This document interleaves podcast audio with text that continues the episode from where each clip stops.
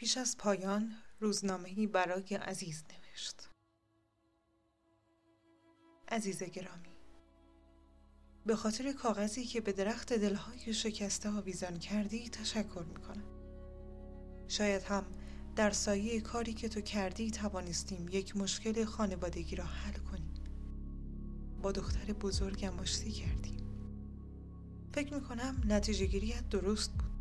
مدام بین دو قطب در رفت آمدم. یا خیلی مداخل جو می‌شوم یا خیلی منفعل.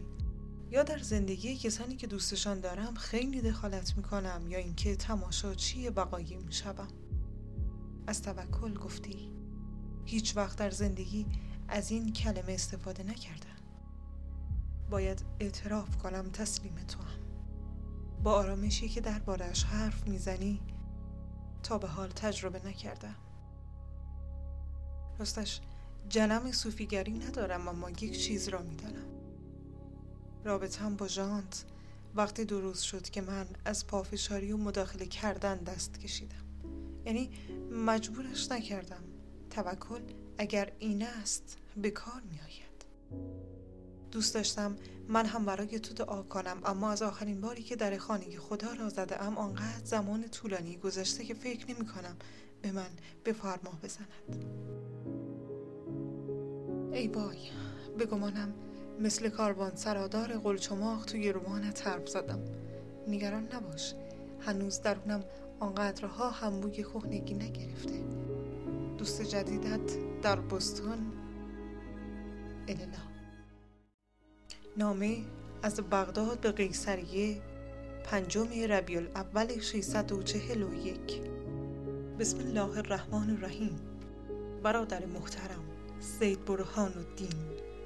نامه تان را دریافت کردم و از اینکه دیدم مثل همیشه سالیک راه حقیقت هستید و عمرتان را در این راه گذاشته اید فوق العاده خوشنود شدم. لکن باید اعتراف کنم نامهتان در این حال دودلی را نیز بر وجودم استولی کرد.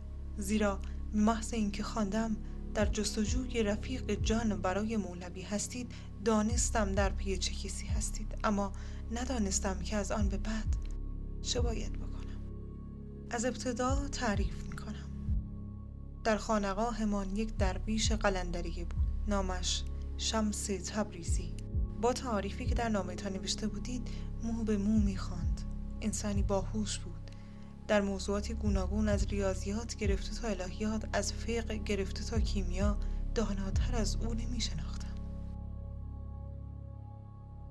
اما گاه گیجمان می کرد از آنجا که می‌خواست همه بتها را جز عشق الهی بشکند گاه طوری رفتار می کرد گویی سواد خواندن و نوشتن هم ندارد.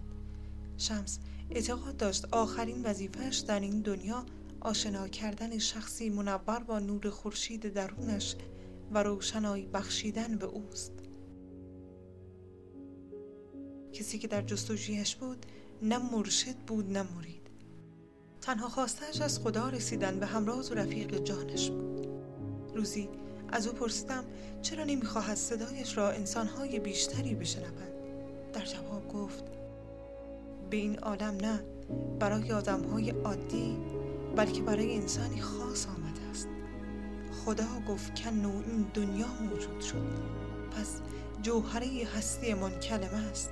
من هم برای یاری صراف سخنی آمدم که کلمه ها را از دل حروف و حقیقت را از دل کلمه ها برخواهد کشید.